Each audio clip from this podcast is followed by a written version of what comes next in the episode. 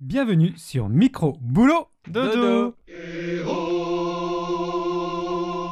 Aujourd'hui, on va parler du métier de neuropsychologue avec Maxime. Bonjour Maxime, comment vas-tu? Eh ben écoute, euh, ça va très bien. Mathurin, et toi, comment vas-tu? Très bien, merci. Jules? Toujours au top. Maxime est neuropsychologue depuis 4 ans. Il travaille actuellement dans deux établissements pour personnes âgées et pour les enfants. C'est donc sa quatrième année d'activité. Merci d'être présent Maxime. Ben c'est un réel plaisir. On va peut-être commencer pour l'instant pour les enfants. Est-ce que tu veux nous expliquer un petit peu ton travail de neuropsychologue hein, C'est bien ça Tout à fait, neuropsychologue, donc pour faire le petit point sur ce que c'est, ça va être euh, moi ce que j'aime bien appeler un hybride entre euh, le médecin, euh, type un petit peu neurologue, et le psychologue. Parce que de base, voilà, on a une formation de psychologue spécialisée en neuropsychologie. Le titre de neuropsychologue en tant que tel n'existe pas. Enfin, n'est pas protégé en tout cas. Petit aparté du coup pour les enfants. Donc j'interviens quelques jours en hôpital de jour pour enfants où on évalue euh, les troubles de l'apprentissage. Donc ça s'adresse à des enfants de manière générale de 7 jusqu'à 16-17 ans où euh, ils viennent du coup dans notre service, ils réalisent en fonction des demandes et des, euh, troubles qu'ils peuvent avoir, ben, soit un, bilan seulement avec moi en neuropsychologie, soit aussi avec l'ergothérapeute, ou des fois on peut aussi réorienter vers l'orthophoniste. Tout dépendra des difficultés qui ont pu être mises en avant par les, les gens qui recommandent du coup la visite au service. Pour ma partie, on va surtout s'intéresser à tout ce qui peut être du coup fonctions euh, cognitives qui peuvent être altérées euh, chez les enfants et qui ont des répercussions sur leurs euh, apprentissages. C'est pour ça qu'on va généralement euh, plutôt encourager les, les consultations à partir du CP plutôt qu'avant où c'est plus complexe de d'aller vers des évaluations précises des difficultés qu'il peut y avoir. Alors le CP, ça fait quel âge environ? On est autour de 6-7 ans. 6-7 ans, d'accord. Du coup, c'est une grosse zone d'apprentissage. hein. On va avoir la lecture et l'écriture, et c'est vrai que c'est l'idéal pour bah, déceler les difficultés et puis agir euh, le plus tôt possible pour qu'ils soient moins gênés pour leur scolarité par la suite. Alors comment ils arrivent dans ton service du coup? Euh, ils vont être euh, soit euh, on dirait, aiguillés par euh, tout ce qui peut être euh, psychologue scolaire, médecin scolaire, les enseignants aussi qui peuvent alerter. Ça peut être aussi euh, proposé par euh, d'autres services. Ils sont déjà suivis ailleurs, euh, en HDJ, à l'hôpital ou au, CAMS, euh, etc. Donc CAMS, c'est une structure euh, d'accompagnement euh, psychologique. Et du coup, bah, par ces intermédiaires-là, soit il y a déjà eu d'autres évaluations qui ont été faites et nous on vient là en, complé- en complément. Soit du coup on part plus ou moins de zéro, enfin je dis zéro dans le sens où il n'y a pas d'évaluation qui ont été faites, mais il y a quand même tout ce qui va être rapport des difficultés qu'il peut y avoir au quotidien, que ce soit à l'école ou à la maison. Une évaluation, ça consiste en quoi? Ça va dépendre beaucoup de euh, la problématique qui qu'amènent les enfants du coup dans notre service. De manière générale, euh, moi je travaille un peu comme ça, je vais partir d'une évaluation euh, générale et me centrer au fur et à mesure sur les difficultés particulières pour mieux les cerner. Donc on va parler un petit peu de forme d'entonnoir, hein, on part du déblayer un petit peu le gros comme on peut dire, puis voilà, bien préciser les évaluations en fonction de ce qu'on a pu voir et ce qui a pu être rapporté par les gens qui interviennent avec cet enfant. Mais c'est quoi une évaluation pour qu'on se fasse une idée? Tu Alors l'évaluation, ça va être du coup un moment qui va être euh, passé avec la famille et l'enfant dans l'idéal. On va recueillir voilà ce que on pu voir, comment ça se passe à la maison, comment voilà, il interagit avec son environnement, les difficultés qu'il peut avoir, ce que lui en pense, ce que la famille en pense. Donc toute la, ce qu'on va appeler la- l'anamnèse, recueillir euh, l'histoire euh, de cet enfant et de cette famille. Euh, par la suite, du coup, il va être proposé des tests, soit par batterie, soit des tests euh, seuls, euh, du coup spécifiques à des, problématiques particulières.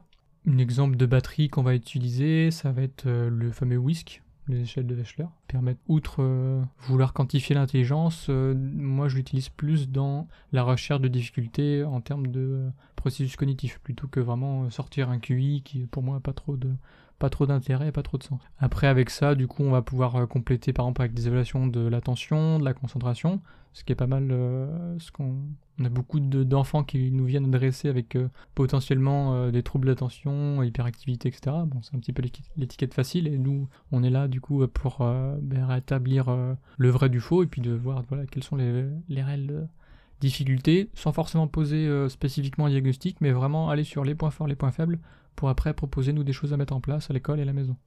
Concrètement, après ces évaluations, vous posez un diagnostic? On va pas trop aller vers un diagnostic. On va y aller en fait sur un diagnostic quand ça va euh, permettre de débloquer par exemple euh, des accès à des, euh, un traitement médicamenteux ou à des aides particulières par exemple auprès de la MDPH. Mais MDPH MDPH, c'est du coup une structure qui va s'occuper de toutes les aides pour les personnes avec handicap. Parce que du coup, quand on parle euh, euh, de difficultés euh, TDAH, euh, dyslexie, dysorthographie, etc., on parle quand même de handicap. Donc euh, les familles peuvent euh, préparer un dossier auprès de la MDPH qui euh, va leur euh, débloquer plus ou moins des aides en fonction bah, de, la famille et des difficultés qu'il peut y avoir. Donc le, par exemple dans le cadre d'une dysgraphie, donc ce sont des difficultés à l'écrit, donc euh, difficultés à bien former les lettres, tout ce qui est en lien avec euh, coordination œil-main et l'écriture. Ça peut débloquer pour ces enfants-là euh, des, j'ai envie de dire un petit pécule, mais c'est pas pas le terme, c'est enfin l'aide pour euh, l'AEH, je crois. J'ai que les acronymes, un acronyme en, en tête. Mais du coup, ça va leur permettre de pouvoir payer les séances d'ergothérapie pour se former à l'écriture sur un ordinateur. Dans d'autres cas, ça peut être directement le prêt d'un ordinateur. Ça peut être les deux quand c'est pas mal aussi. Et après, avec des enfants qui ont beaucoup plus de difficultés et qui ont besoin d'être cadrés, ça peut débloquer aussi euh, la venue d'une AVS, une auxiliaire de vie sociale, qui peut du coup intervenir directement en classe. Euh, en fonction après le temps, c'est pas nous qui le, déterminons, c'est la MDPH. Mais ça peut être un certain nombre d'heures par semaine, ça peut être sur certaines matières. Voilà, pour que ça soulage l'enfant, euh, que ce soit pour l'écrit, des fois pour des difficultés de mémoire de travail, ça peut être aussi pour le recadrer, filtrer l'information et lui redonner de manière plus utilisable pour lui. Alors ça, c'est pas les diagnostics, c'est du coup pas ce que tu fais en majorité, c'est bien ça. Tu fais aussi d'autres... euh, Comme je disais, on va, on va pas aller souvent sur des diagnostics, on va vraiment euh, essayer de mettre en avant bah, ce qui marche bien et ce qui marche moins bien, avec surtout à chaque fois des préconisations, parce qu'on va pas juste les laisser, voilà, euh, bah, vous avez ce trouble-là, euh, débrouillez-vous, c'est plus nous on a fini. Non, à chaque fois, voilà, on voit ce qui va, ce qui va pas et on propose quelque chose. Donc vous accueillez des enfants, vous faites des tests avec eux donc pour, pour essayer les différentes fonctions, si j'ai bien compris. Et après, vous faites l'accompagnement ou vous le donnez, euh, enfin, vous le donnez, ou euh, les personnes sont accompagnées en, extérieur après? J'ai envie de répondre en demi-teinte à votre question. On va les accompagner jusqu'à un certain point. Je veux dire, on, va leur dire vers qui aller quand nous, on peut pas prendre ça en charge. Alors que, euh, par exemple, on a mis récemment en place, en septembre, là, des ateliers de remédiation cognitive. Où là, du coup, pour certains types de difficultés, on va pouvoir prendre en charge directement au sein du service les enfants. Remédiation cognitive. C'est-à-dire que on va proposer des ateliers pour que les enfants apprennent à euh, utiliser différemment euh, les fonctions euh, qui peuvent être en difficulté. Essayer de leur montrer un mode d'emploi différent de ce qu'ils ont pu déjà utiliser jusque-là.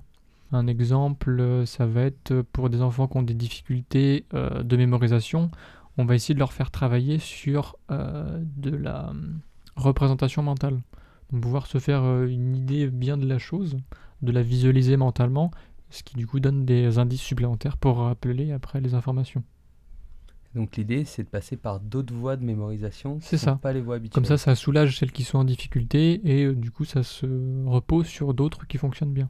Bon, après, c'est dans l'idéal. Après, en, en vrai, je vous dirai ça euh, en fin d'année quand on aura fini les ateliers parce que là, ils sont, on est parti sur une session de 12.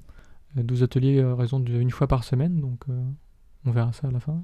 Pour ces ateliers, tu en as mesuré euh, le avant, l'après, et tu vas mesurer le après, c'est ça? C'est ça, étant donné que ce sont tous des enfants qui sont passés par le service, on a une petite photographie de comment ils étaient euh, avant. Donc on aura le, le plaisir de leur proposer de refaire la même chose euh, une fois la remédiation faite. Ben, que eux déjà nous fassent part, euh, eux et leur famille nous fassent part des changements qui ont pu avoir lieu chez eux et à la maison. Et aussi nous on pourra aussi voir ça euh, avec les tests de manière plus euh, standardisée. Donc ça, c'est quand vous pouvez les prendre en charge. Il y a Exactement. fois où vous pouvez pas les prendre en charge au sein de l'institution. Non, par exemple en HDJ, on n'a pas de poste dédié à l'orthophonie. Donc tout ce qui va être dyslexie ou trouble de l'élocution, dysphasie, on va plus renvoyer vers des euh, orthophonistes en libéral.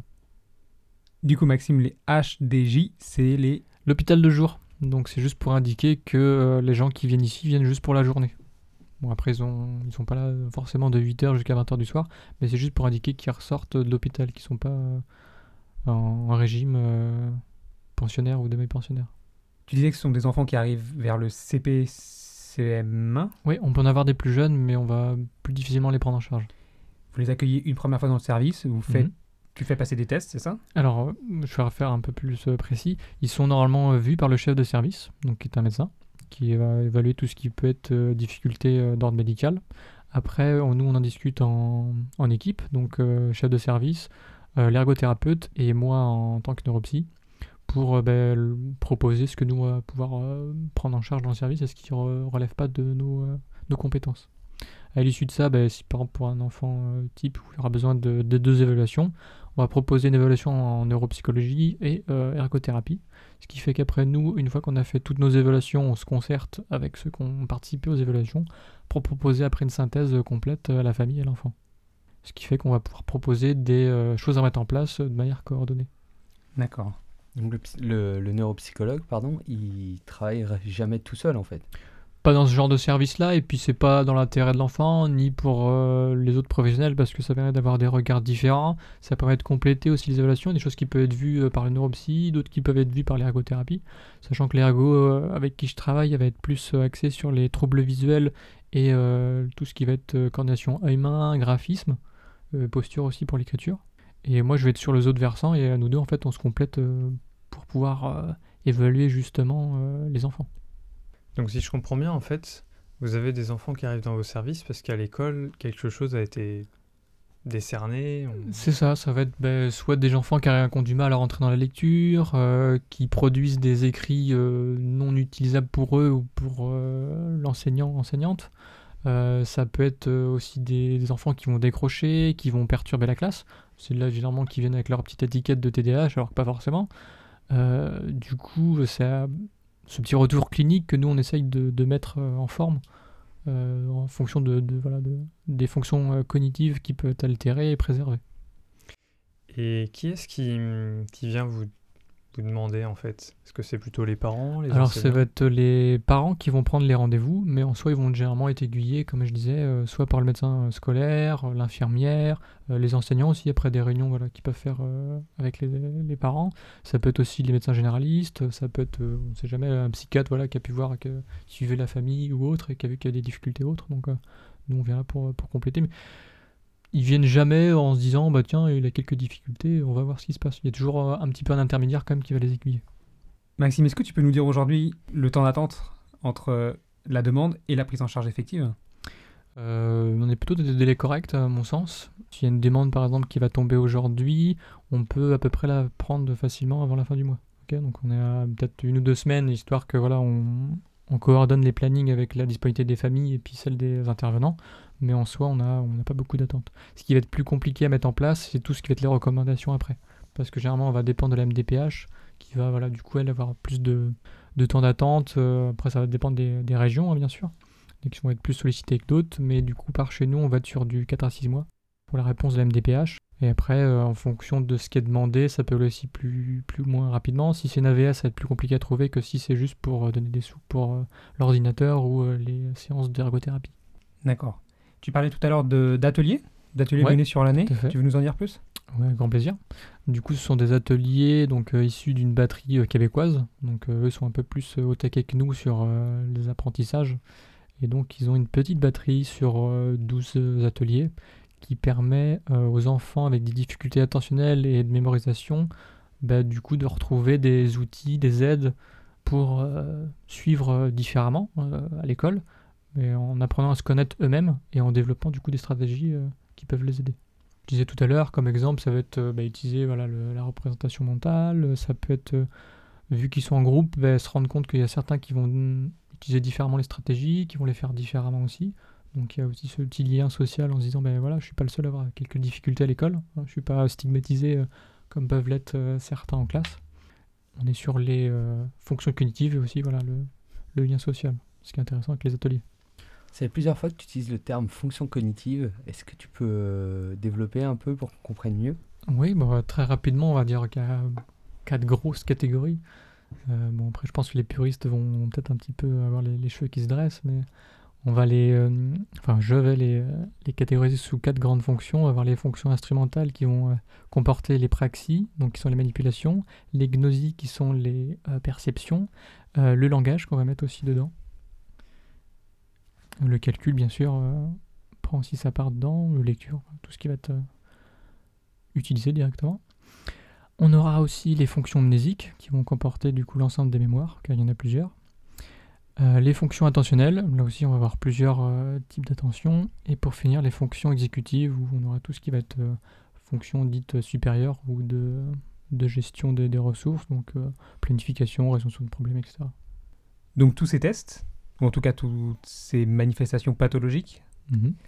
Tu les fais passer sur un seul et même test. Tu leur fais passer plusieurs tests. Est-ce qu'ils doivent automatiquement passer par tous les tests? Je vois que les, questions sont très axées sur le test. On fait pas que du test, hein, aussi il y a de l'observation clinique, donc qui donne des éléments qui peuvent, qui puissent euh, du coup euh, aiguiller les tests. Voilà, c'est pas juste les tests ou juste l'observation, c'est la combinaison des deux qui permettent euh, de voir vraiment les les troubles qu'il peut y avoir et comment ils sont ressentis par l'enfant. Et pour revenir sur la question des tests, généralement, comme je disais, en entonnoir, on va partir sur une évaluation globale, généralement avec une, une grosse batterie type WISC, pour avoir euh, tout ce qui est un petit peu vu d'ensemble des, euh, des euh, fonctions altérées et préservées. Et après, en mode entonnoir, voilà, on va descendre sur celles qui ont été plus difficultés. Voilà, si sur la il y avait des troubles dans l'indice mémoire de travail, ben, je vais peut-être un petit peu voir ben, les types de mémoire. Je vais voir aussi un petit peu l'attention parce que les solliciter. Euh, si c'est des troubles visuospatials, ben, je vais demander par exemple à ma, ma collègue ergo de s'axer un petit peu plus là-dessus pour qu'elle complète mon évaluation. Si on est sur le langage, voilà, voir un petit peu s'il n'y a pas des troubles aussi dyslexie, etc. Donc c'est vraiment le, scan de départ et après ben, on, axe vraiment sur euh, les choses les plus précises pour aller au, cœur du problème ou des problèmes quand il y en a plusieurs. Ce qui fait qu'on peut très bien des fois ne pas proposer certains tests à certains enfants si on a vu que c'était des fonctions qui n'étaient pas pas altérées ou voilà qu'on n'avait pas d'indice pour aller vers là. Tu, tu parlais beaucoup de tests, enfin on parlait beaucoup de tests d'ailleurs, ça peut paraître des fois un peu euh, déshumanisé. Tu as parlé du coup d'entretien, d'observation clinique, Mhm. juste pour qu'on se fasse un peu une idée, la différence entre les tests, l'observation clinique, c'est... euh, Alors le test, c'est tout ce qui va être euh, répondu par l'enfant en fonction de ce qu'on lui propose. Ça peut être des questions de connaissances générales, ça peut être euh, la résolution de problèmes sur euh, une sorte de puzzle, etc. Ou restituer des éléments de mémoire. Mais à côté de ça, il y a comment l'enfant se comporte, ce qu'il lui me, m'a- pu me dire de comment il vivait l'école, les matières qu'il préfère. Voilà, si voilà, il me parle des matières qu'il aime bien, c'est généralement des matières où il n'y a pas tant de difficultés. Donc moi, ça me donne un indice aussi là-dessus. Si je sais que voilà, il me dit que les maths ça va pas, ben, je vais chercher qu'est-ce qui va pas dans les maths. Est-ce que c'est les calculs? Est-ce que c'est les problèmes? Est-ce que c'est la géométrie? C'est rien qu'avec ça. Si c'est des calculs, ben, on peut axer sur un peu euh, peut-être des difficultés dyscalculie. Bon là je généralise, mais on va pas. Voilà, c'est pas parce qu'il y a des problèmes en maths qu'on va directement là-dessus. Mais euh, ça sera des difficultés différentes. Si voilà, c'est c'est en géométrie, il y a peut-être une euh, dys- euh, dysgraphie ou dyspraxie à côté quoi. Hmm, Donc en fait, c'est ce que tu disais tout à l'heure, il y a toute l'anamnèse. Oui. Et à partir de cette anamnèse, qui est dans l'observation clinique et dans les Hmm. premiers échanges, là tu t'orientes vers les tests après. C'est ça. Comme je disais, j'ai toujours bah, un petit peu ma, ma grosse grille de lecture et j'adapte en fait en fonction de l'enfant de ce qu'il peut me dire. Pour l'anamnèse, je vais toujours voir euh, au moins un des parents et l'enfant et après l'enfant tout seul pour l'anamnèse. S'il y a des choses voilà, que lui voulait pas dire euh, devant les parents ou si voilà des choses qui n'étaient pas faciles à dire, par exemple, euh, je sais pas, il aime pas lire et sa maman euh, le force à lire, voilà, pourquoi t'aimes pas lire? Bah je sais pas, les lettres se confondent, bon voilà, j'ai une petite peut-être une dyslexie. Voilà, je vais un peu vite, mais ça me donne voilà des, des pistes sur quoi aller et autres. Globalement, on fait un travail d'enquêteur quoi. Je me suis permis de demander à nos auditeurs sur les réseaux sociaux qu'est-ce qu'ils pensaient de, de ton métier? Donc j'aurais juste donné l'intitulé du poste et euh, j'ai récolté quelques impressions et j'aimerais que tu me dises un peu ce que t'en penses. Bah, avec grand plaisir. La première c'était Waouh, c'est trop stylé, c'est impressionnant. Oui, ben. Ça fait un peu. euh, Non, je ne sais pas quoi dire à cette réponse. Ouais, je sais. J'ai voulu la garder juste pour t'embêter, mais c'est vrai que comme ça, un peu, c'est un peu compliqué. Alors, qu'est-ce que j'ai eu d'autre d'intéressant? Manifestement, les, les gens ont remarqué que ça avait un rapport avec le cerveau. Certains ont, dit, dis donc, il doit être chirurgien du cerveau. Qu'est-ce que tu penses de ce, de ce point de vue? On peut parler de chirurgie du cerveau si ça peut faire plaisir aux gens, parce que c'est vrai qu'on va potentiellement aller, quand il y a des difficultés, sur des changements euh, cognitifs, c'est ce qu'on espère. Euh, que ce soit par la stimulation, donc euh, pour booster les compétences, soit par de la remédiation, c'est-à-dire trouver des chemins alternatifs. Un exemple pour ces, chemins alternatifs, on imagine deux villages séparés par une forêt. Euh, les neurones, du coup, euh, on va les symboliser par les petits villageois. Il y en a un premier qui va partir du premier village pour aller au deuxième, il va prendre un certain chemin. Il arrive de l'autre côté, pour rentrer chez lui, il va reprendre le même chemin. Au fur et à mesure, à chaque fois qu'il y aura des échanges entre ces deux villages, ils vont prendre toujours le même chemin. Donc euh, la forêt va se, transformer en petit chemin par là où tout le monde va passer. Et au bout d'un moment, il y a peut-être un ou deux pécores qui vont passer dans un endroit différent, peut-être plus rapide, ils vont mettre deux jours de moins. Bah, du coup, tout le monde est au courant qu'ils vont mettre deux jours de moins par là, donc tout le monde va passer par là. L'autre chemin va être effacé et celui-là va prendre du coup euh, toute son importance. C'est ce qu'on va appeler du coup la plasticité cérébrale et sur, sur quoi on compte euh, dans euh, chacune des interventions qu'on essaie de faire. Ouais, donc effectivement, on peut dire que vous avez Élaguer la forêt, un peu comme des chirurgiens de la tête. C'est ça. Sur les réseaux sociaux, d'autres de nos auditeurs nous ont fait remarquer que, manifestement, neuropsychologue, ça doit quand même utiliser de certains, certains outils, euh, de faire des mesures avec des radios, des IRM, faire des analyses, et qu'ensuite vous devez utiliser des logiciels ou vos connaissances pour essayer de comprendre tout ça. Est-ce que c'est vrai? Oui et non. Euh, j'arrive pas à faire des, réponses tranchées. Toujours une petite nuance à rajouter. De par la formation, euh, bah, personnellement, j'ai eu, euh, on est quand même sensibilisé un petit peu à tout ce qui va être euh, neurophysio, déjà, et aussi euh, tout ce qui va être plus là par mon stage euh, de fin d'année que j'avais fait, euh, du coup, sur euh, l'organisation du cerveau et notamment avec les clichés qu'il peut y avoir. Donc, IRM, scanner. Et du coup, c'est vrai que c'est important, notamment quand c'est euh, lié à des accidents, de savoir à peu près quelles zones ont été touchées. Donc euh, l'utilisation de radio, IRM, peut nous indiquer, nous, quel type de, fonction a pu être altéré en fonction de la localisation de la liaison. Lésion, pardon. Si c'est du plutôt euh, frontal, donc à l'avant du, cerveau, on peut s'attendre voilà, à des inhibitions, des difficultés euh, de type un petit peu euh, logique qu'il peut y avoir. Euh, si on est plus sur euh, des liaisons euh, postérieures, on peut avoir des difficultés par rapport aux perceptions, notamment visuelles. Voilà, en fonction des aires qui sont touchées, on sait qu'il y a certaines fonctions qui y sont, qui peuvent être altérées. Ok, Donc, pour être plus précis que la question, voilà, on les utilise en complément quand on les a. ok, d'accord. À propos des études, ce qui est revenu du coup, c'est que manifestement, vous faites des études longues et très compliquées. Longue moyennement, hein, c'est quand même 5 ans après le bac, des choses plus longues, euh, notamment en médecine. Oui, j'ai vu un de nos auditeurs dire que c'était au moins bac plus 7 dans sa tête. Non, c'est bac plus 5 pour le master et bac plus 8 pour le doctorat. Après, est-ce que c'est compliqué? Oui et non. Disons qu'il faut être à l'aise aussi bien avec des, des matières euh, scientifiques dures, si on peut appeler ça comme ça, les statistiques, euh, la neurophysio, qui sont voilà, plus euh, ardus pour ceux qui viennent plus pour tout ce qui peut être euh, plus proche de la philo ou, euh, ou de la socio. Mais dans l'idée, voilà, c'est une combinaison des deux. Euh, parce que même si on est neuropsy, il faut quand même garder en tête toutes les notions de, de clinique, de psychopatho, hein, parce que les enfants, certes, ils ont des difficultés cognitives, mais voilà, ils ont aussi tout un psychisme qu'il faut prendre en compte. Donc tu nous parles et tu nous as parlé beaucoup du psychisme de l'enfant. Donc tu as une deuxième activité, les personnes âgées. Est-ce que tu pourrais nous en parler? Donc, euh, c'est un travail en EHPAD, donc, qui est un établissement euh, d'hébergement pour personnes dépendantes, personnes âgées dépendantes, pour être plus précis. Et du coup, bah, c'est ce qui est, on appelait euh, communément avant les maisons de retraite. Et donc, il y a des psychologues maintenant qui interviennent dans les EHPAD. Ça remonte déjà un petit, un petit moment, mais c'est pas encore en cours dans tous les EHPAD, où on va avoir du coup des fois des psychologues avec 10%, 20%. Donc ils sont là une demi-journée. Je sais pas trop ce qu'ils y font, mais je pense que ça donne bonne conscience aux établissements. Euh, me concernant, euh, je vais être du coup dans tout ce qui va être euh, soutien à l'équipe, mais aussi surtout tout ce qui va être prise en charge des difficultés qu'il peut y avoir pour les résidents. Ok, Donc c'est pas on va pas parler de patients ou autre, mais plutôt des résidents sont des gens qui y habitent. Donc on essaye dans la mesure du possible que ce soit un lieu de vie plutôt qu'un lieu de soins. En pratique, c'est beaucoup plus compliqué. Parce qu'il y a tout ce qui fait être norme et puis il y a quand même voilà, tout le, le background hospitalier qui, qui va avec.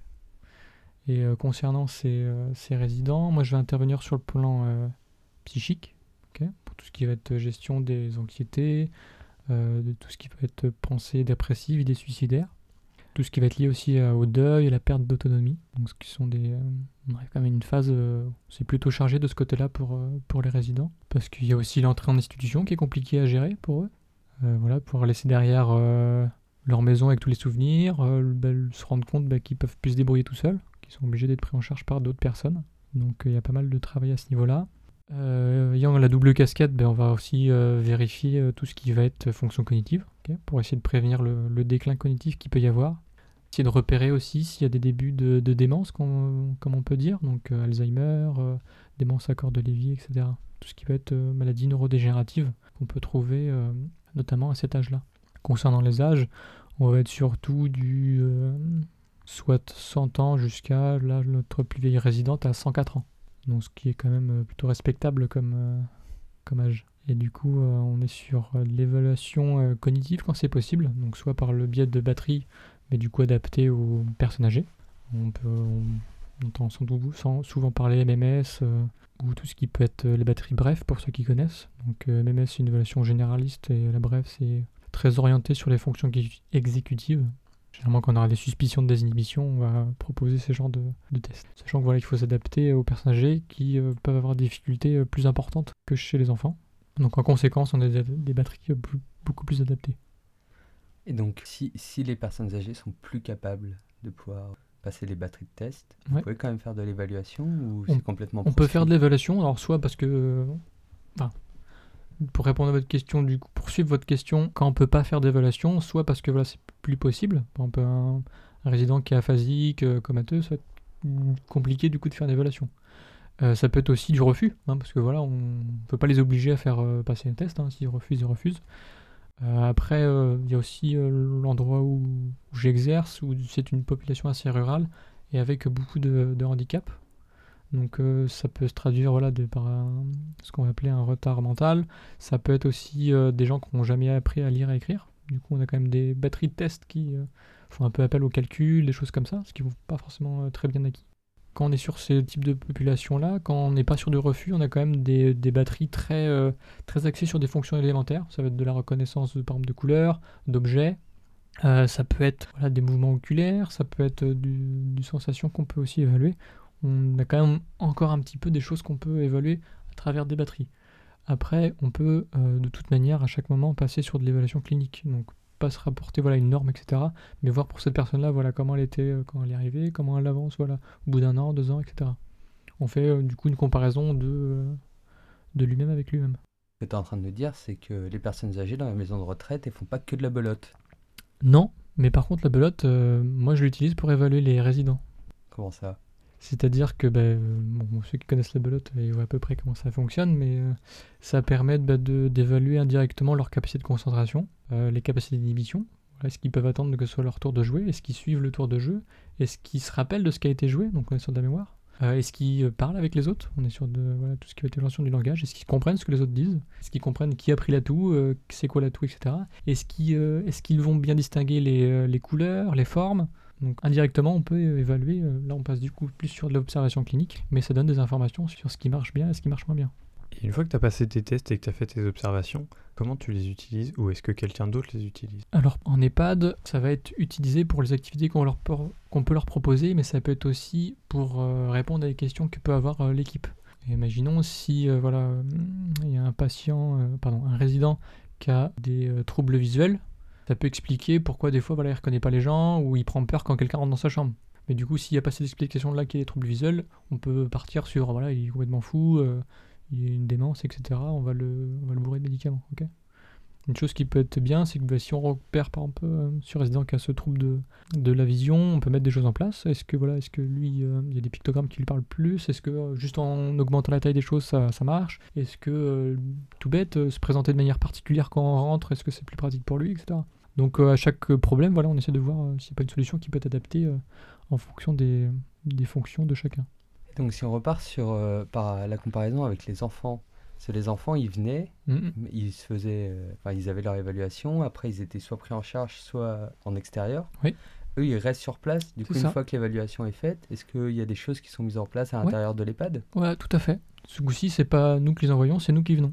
Donc, euh, bah, je peux aller dans les chambres, euh, bah, c'est comme chez eux, hein, je frappe avant d'entrer, bonjour, est-ce que je peux venir, etc. Bah, on rentre chez les gens euh, comme si on, en attendant d'être invité.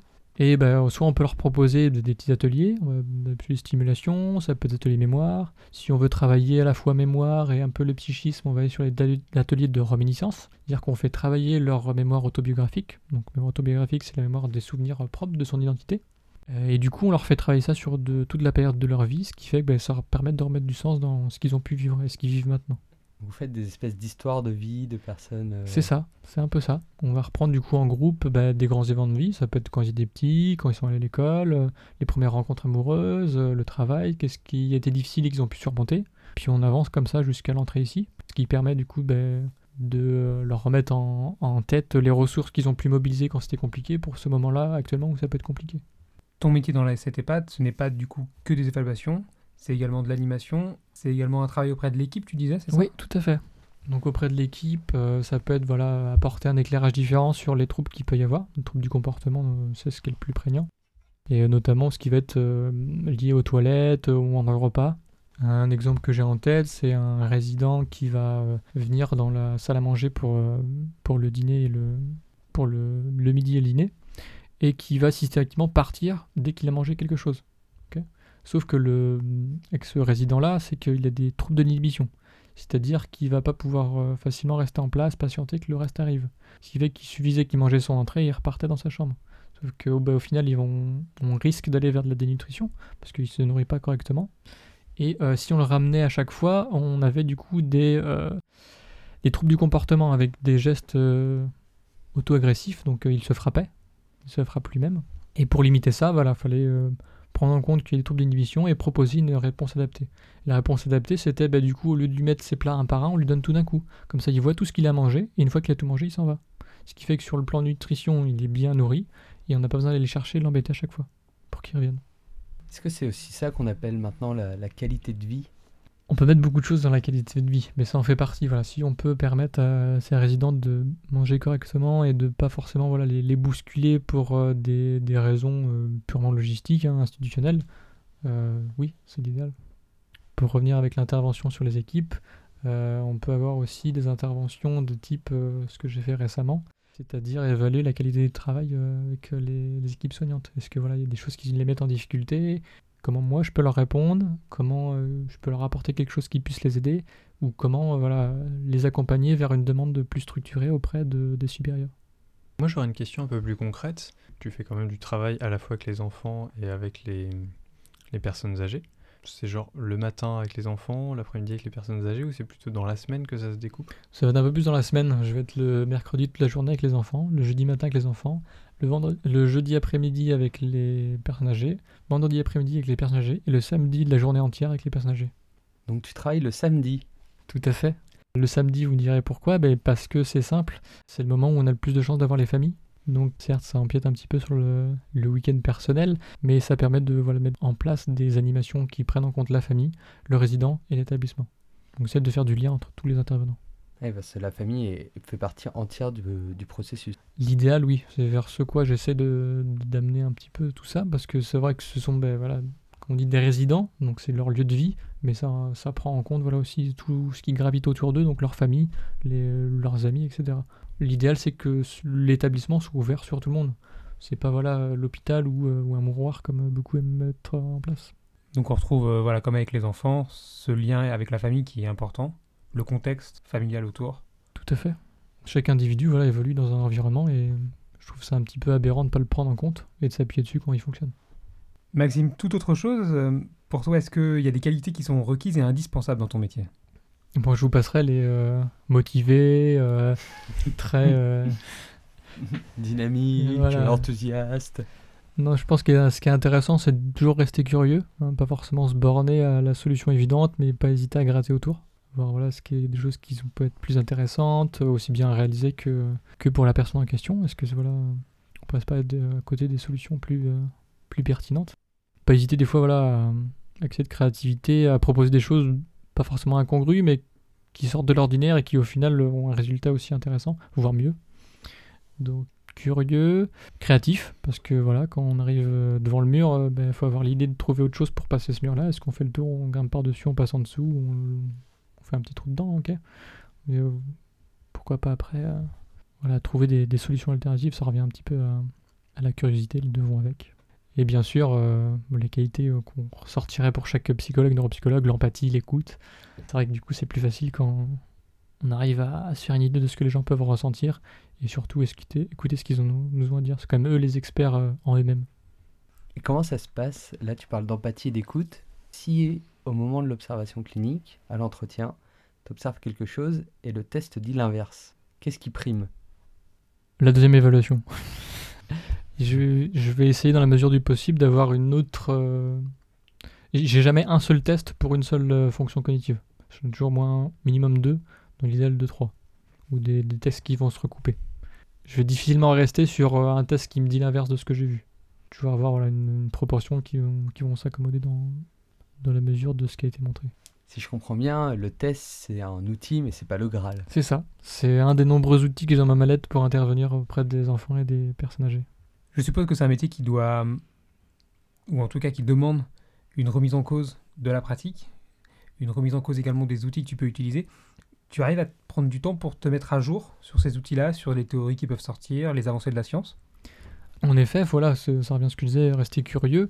Euh, c'est ben, pas forcément rester sur les outils qu'on a déjà, mais euh, d'une part, il faut déjà bien les connaître, savoir connaître leurs limites, à quoi ils servent, dans quelle manière je peux voilà, savoir que ce que j'ai récupéré comme information est fiable, et après ben, se dire que voilà, est-ce que euh, il n'y a pas des choses nouvelles qui ont été faites, est-ce que les normes ont pas été réactualisées, est-ce qu'il y a des modifications qui ont été faites pour euh, tout ce qui peut être test, mais c'est aussi valable pour tout ce qui va être intervention euh, de type euh, psychothérapie euh, ou euh, technique de soutien. Après, euh, avec le, fait de travailler en la fonction hospitalière, en théorie, euh, on a le droit à un temps FIR, donc un temps de formation, euh, formation recherche, on peut dire ça comme ça, qui euh, correspond normalement à un tiers du temps de travailler euh, que je peux euh, dépêcher pour soit donner des cours, soit faire des recherches, soit me documenter. En théorie, c'est plus compliqué parce que c'est pas forcément un temps qui va être vu comme un temps travaillé par euh, le- l'employeur. Mais en soi, c'est quand même un petit peu primordial de se tenir au courant de ce qui se passe, notamment euh, concernant tout ce qui peut être évaluation et prise en charge. Hmm, c'est paraît logique.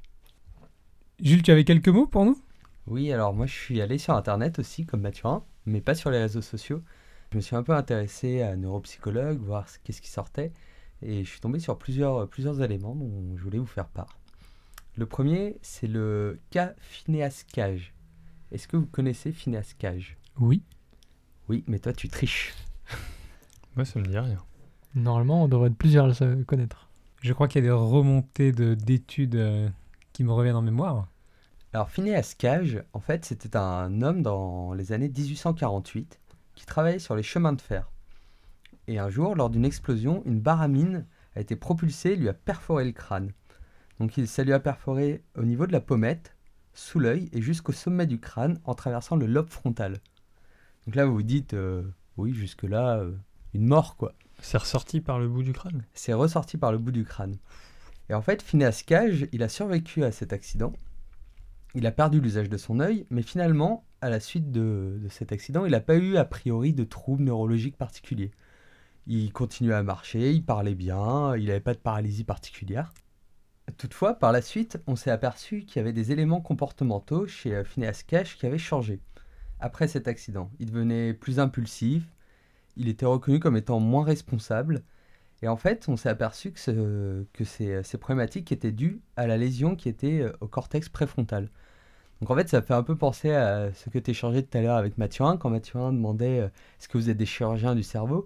C'est qu'aujourd'hui, j'ai l'impression qu'on a tendance à être capable de définir une partie du cerveau qui serait reliée à un type de fonction particulière. Est-ce que tu peux nous en dire un peu plus là-dessus? Ça va dépendre des fonctions. Il y en a qu'on peut euh, assez facilement euh, localiser, tout ce qui est terre du langage, voilà ce que je disais tout à l'heure, le- les perceptions visuelles, euh, le préfrontal, comme on en parlait de Cage.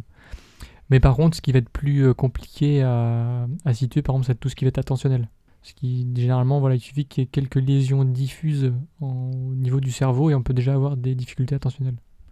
De mémoire, il ne me semble pas qu'il y ait pour l'instant de zone particulière dédiée à l'attention. Alors, j'ai trouvé aussi des, euh, des mots qui m'ont étonné. Alors, je vais, vous les, je vais vous les donner. Vous allez me dire si vous savez à quoi ça réfère. Est-ce que vous connaissez l'éminégligence? Oui, Oui, ça me parle. Vas-y. Mathurin, lance-toi. Il me semblerait que c'est quand tu vois que la partie, je crois, droite de ton environnement, mais sans forcément voir de vide à gauche. Alors, oui, c'est c'est un peu, un peu l'idée, en tout cas, moi, que j'ai j'ai pu retrouver. Si j'ai bien compris, euh, l'éminégligence, c'est une anomalie qui est due à une lésion de l'un des hémisphères cérébraux et qui amène la personne atteinte à négliger la moitié de l'espace qui l'entoure. Donc, si ça se passe dans l'hémisphère droit, il ne voit pas ce qui se passe dans son champ visuel à gauche, et si la lésion est dans l'hémisphère gauche, il ne voit pas son champ visuel à droite. alors il le voit mais il le perçoit pas. Ah, C'est-à-dire que l'œil n'est pas atteint, mais c'est du coup l'information que l'œil va envoyer va pas être traitée, ou traitée difficilement. Ce qui fait que ce qui est dans l'œil le, per- enfin, le voit, mais le cerveau ne le perçoit pas. Ouais, donc il prend pas en compte l'information. Donc ce- si tu es dans une pièce, il y a une porte à droite et pas à gauche. Et bah, dans certains cas, tu vas avoir deux portes. Ou dans un, cas, ou avoir exemple, aucune. imagine ton, ton bureau d'ordinateur. Euh, ta souris, elle peut très bien aller dans un coin que toi, tu vas pas forcément voir si ton écran, par exemple, est cassé. Ok Mais ta souris peut y aller. Ouais, c'est pas mal. Donc les négligences, c'est bon. Est-ce que vous connaissez la prosopagnosie? Oui. Pierre, Mathurin Euh, comme ça, ça me dit rien. Ne se prononce pas Et ben du coup, je vais demander à Maxime de répondre, puisque Maxime connaît tout depuis le début. Bah, c'est un peu facile. En plus, j'ai pas révisé avant de venir. Si je dis pas de bêtises, la prosopagnosie, c'est la difficulté à identifier les visages des gens. En tout cas, c'est ce que m'a dit Internet. Donc, comme je disais, l'œil le voit, mais le cerveau ne le perçoit pas, le traite mal. Il n'y a pas possibilité de euh, mettre du sens à ce qui est perçu. C'est exactement ce que j'avais trouvé. C'était euh, des personnes qui étaient incapables de reconnaître des personnes qui avaient été même connues avant la lésion et qui n'étaient plus capables d'encoder la- avec une mémoire visuelle la forme des visages. Par contre, ils pouvaient reconnaître les personnes par la voix, euh, par d'autres éléments, mais pas par, pas par la reconnaissance du visage. Alors un dernier euh, mot, écolalie. Alors là, aucune idée. Maxime, je suppose que tu ne sais pas. Bah non, bien sûr, Jules, je ne sais pas. Super, merci Maxime. Alors l'écholalie, c'est pas un trouble à proprement parler, c'est plutôt un symptôme qu'on va retrouver dans différents troubles. Et en fait, le principe de l'écholalie, euh, c'est la tendance à répéter de façon systématique soit un mot, soit une partie d'une phrase, sans qu'on le fasse de façon volontaire. Donc par exemple, je termine ma phrase en disant volontaire, et là, Mathurin dirait on terre, on terre, on terre. Exactement. On peut les retrouver euh, chez les schizophrènes, on peut les retrouver chez euh, les personnes atteintes d'un syndrome euh, de type autistique. Ce sont des, des choses qui vont se répéter et ça peut être euh, de manière euh, pas forcément systématique, mais liée à des difficultés euh, sur les fonctions cognitives, notamment euh, fonctions exécutives, avec l'inhibition, etc. Alors, fini les petits mots, maintenant on va passer aux petites stats. J'ai plusieurs petites euh, statistiques que j'ai trouvées sur euh, la Fondation France Alzheimer.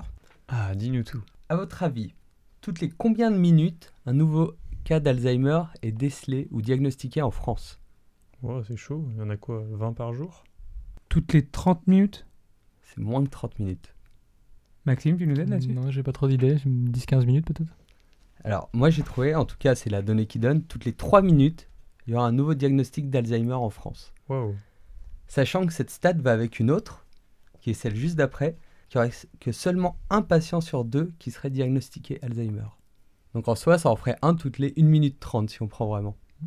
Après, ce qui est compliqué avec le diagnostic de la maladie d'Alzheimer, c'est que le véritable diagnostic ne se fait qu'après le décès. Parce que du coup, avant, on peut faire que des suppositions en fonction des fonctions qui sont atteintes et de voilà, la délétion des, des, des fonctions. Parce que le seul moyen, ça va être euh, l'autopsie, pour être sûr à 100% euh, de la maladie d'Alzheimer. Et qu'est-ce qu'on voit de particulier à l'autopsie Euh, ça va être au niveau du cerveau, on va retrouver des, des protéines et des plaques euh, spécifiques euh, qui du coup ouais, iront vers le diagnostic de maladie d'Alzheimer. D'accord. Maxime, tu participes toi, au travers de tes évaluations, à poser ces diagnostics? Non, généralement, ils sont vus déjà en consulta- consultation mémoire, donc qui sont des euh, consultations spécifiques pour les personnes âgées, pour évaluer du coup ces déficits-là. Et ce sera toujours un médecin qui posera le diagnostic, jamais un neuropsychologue ni un psychologue ou autre. D'accord. Et tu as des personnes qui ont Alzheimer dans ton institution et que Oui, tu tout à peux fait. suivre du coup? Après, ce qui est compliqué maintenant que les recherches sur Alzheimer, c'est qu'il y a une partie de, des groupes scientifiques qui vont plus parler sur un vieillissement euh, pas si pathologique que ça, d'autres qui vont le garder sous forme de pathologie. Moi, j'ai pas trop de, de parti pris dans l'un ou l'autre. Moi, je vois qu'il y a des difficultés, j'essaie d'y agir dessus. Comme pour les enfants, je me cache pas derrière forcément un, un diagnostic, bah, j'interviens quand c'est possible de le faire. Ce qui va dans ce sens-là, c'est que euh, pour tout, ce qui est diagnostic, c'est qu'on va avoir des difficultés au niveau des traitements. Hein, je pense que tout le monde a un petit peu entendu le déremboursement des, euh, médicaments pour euh, la maladie d'Alzheimer, qui montrait pas beaucoup plus d'effets que des placebos, mais par contre avec des effets secondaires. Pour revenir sur la consultation mémoire, ils font pas juste des tests comme j'ai pu en parler. Il y aura aussi des, des évaluations plus biologiques. Donc ça peut être des ponctions lombaires, donc avec une grande aiguille dans le dos. On va récupérer du LCR, liquide euh, céphalorachidien, pour du coup évaluer ce qu'il y a dedans. C'est des protéines particulières qu'on peut retrouver, qui peuvent euh, fortement indiquer du coup la présence d'une maladie type euh, Alzheimer. Ok Il peut y avoir aussi des examens sanguins qui peuvent être faits, etc. IRM et compagnie, en fonction de ce qui a pu être vu et ce qui a pu être rapporté par la famille, l'entourage, etc. À votre avis, au classement des causes de mortalité en France, Alzheimer se situe à quelle place? Troisième place. Je dirais quatrième. Et on sait qui est le neuropsychologue ici, puisque c'est bien la quatrième place, effectivement. Donc Mathurin, tu peux partir de cette salle. Alors, quelles sont les trois premières? T'écouter.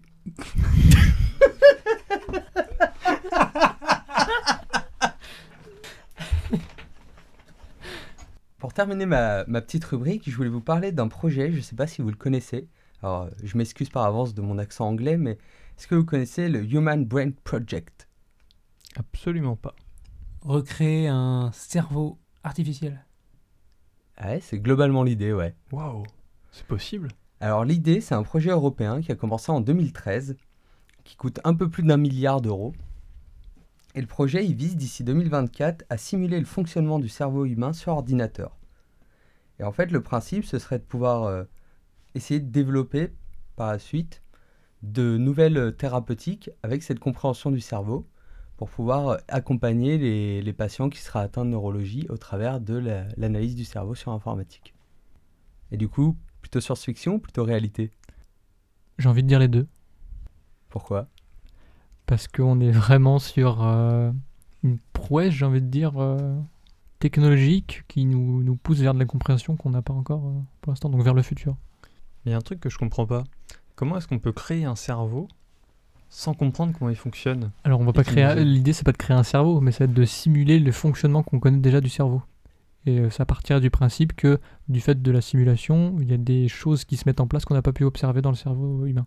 Moi, de ce que j'ai compris en lisant euh, le projet, c'est qu'ils veulent recréer sur ordinateur un cerveau où il y aurait des neurones C'est ça. et recréer comme si c'était un fonctionnement de cerveau euh, humain, mais sur une plateforme euh, d'ordinateur. Tout à fait. Parce que du coup, on voilà, on l'a peut-être pas forcément en tête, mais euh, le cerveau, enfin du coup on l'a en tête, mais le cerveau, euh, voilà, ça fonctionne par euh, impulsion entre des neurones et ça fait un certain chemin pour une certaine information.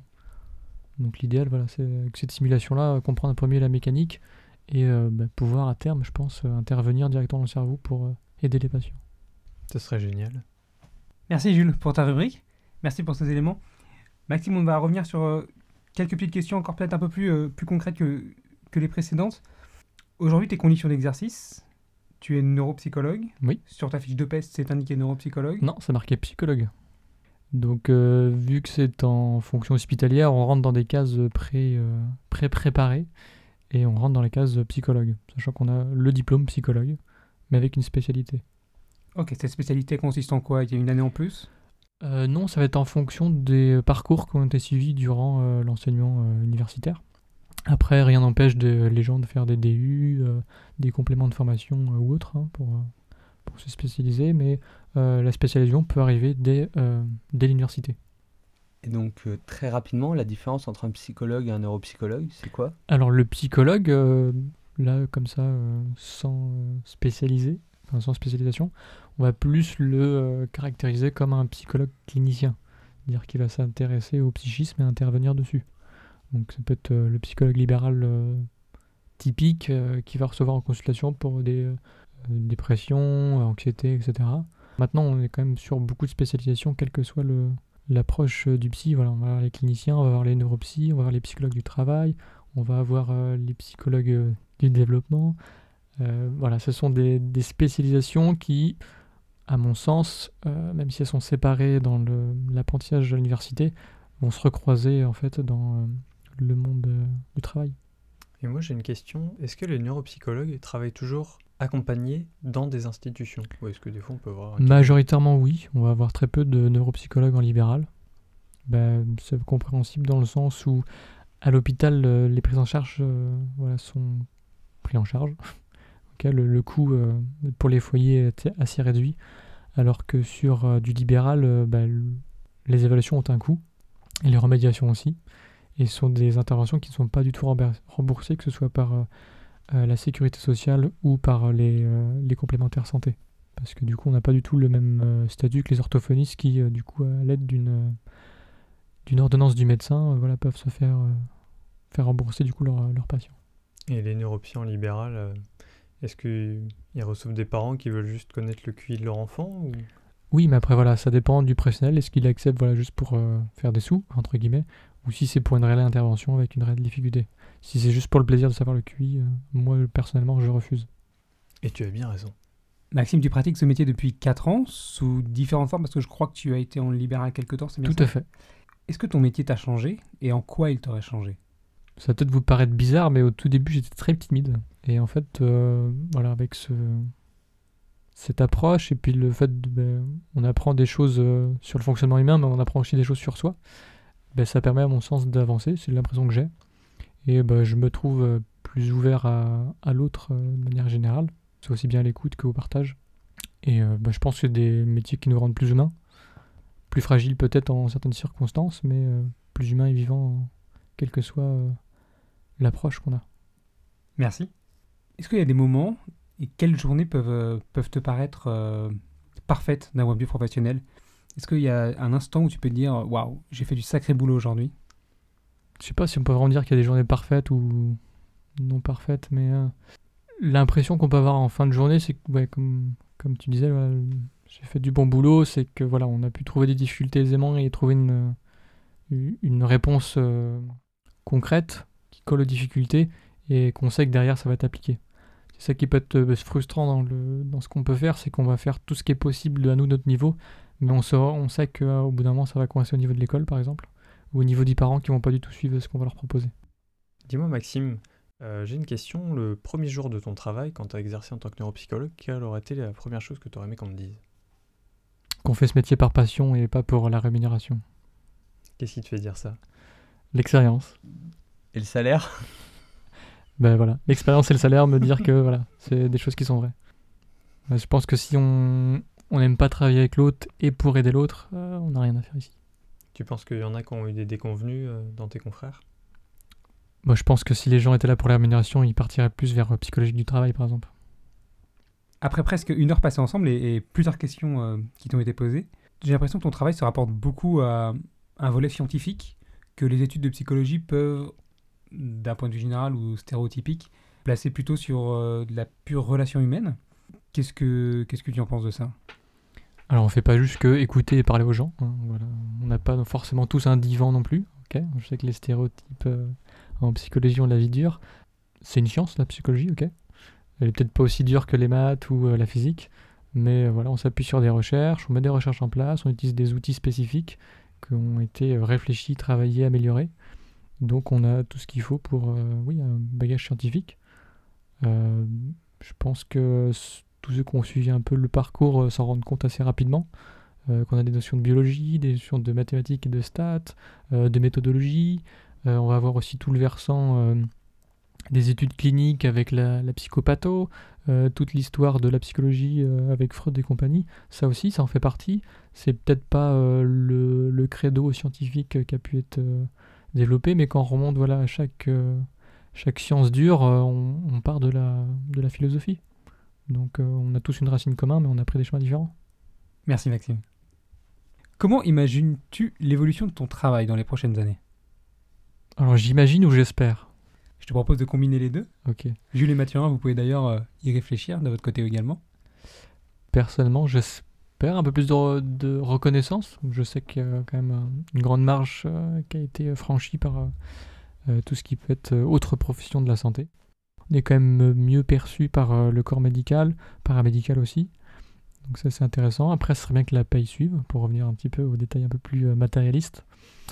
Euh, après, euh, je sais c'est plus mon intérêt personnel, mais la recherche, j'aime bien qu'elle continue et qu'elle aille euh, dans le sens où on puisse euh, bah, de plus en plus proposer des, possibilités aux, aux gens qui ont des, difficultés cognitives, mais aussi psychiques, et qu'on commence vraiment à, bien travailler aussi en, collaboration avec tous les gens qui peuvent graviter autour, que ce soit la famille, l'entourage, mais aussi tous les professionnels, qui est voilà, le plus de, de communication et d'échange pour une meilleure prise en charge et une meilleure qualité de vie.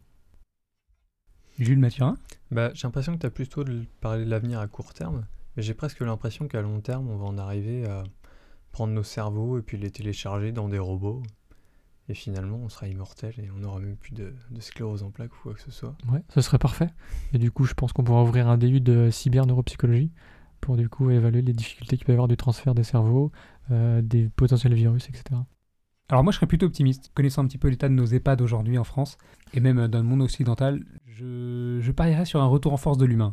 Voilà, j'ai envie de croire que les professions auprès de nos aînés, et auprès d'ailleurs de, nos jeunes enfants, vont revenir entre guillemets sur le devant de la scène, et que la reconnaissance euh, reviendra, et que des réelles avancées dans le sens de l'humain vont prendre corps. Et je suis plutôt optimiste sur l'avenir en fait. Voilà. C'est bien cool. Merci Maxime pour ta présence ce soir. C'était un grand plaisir.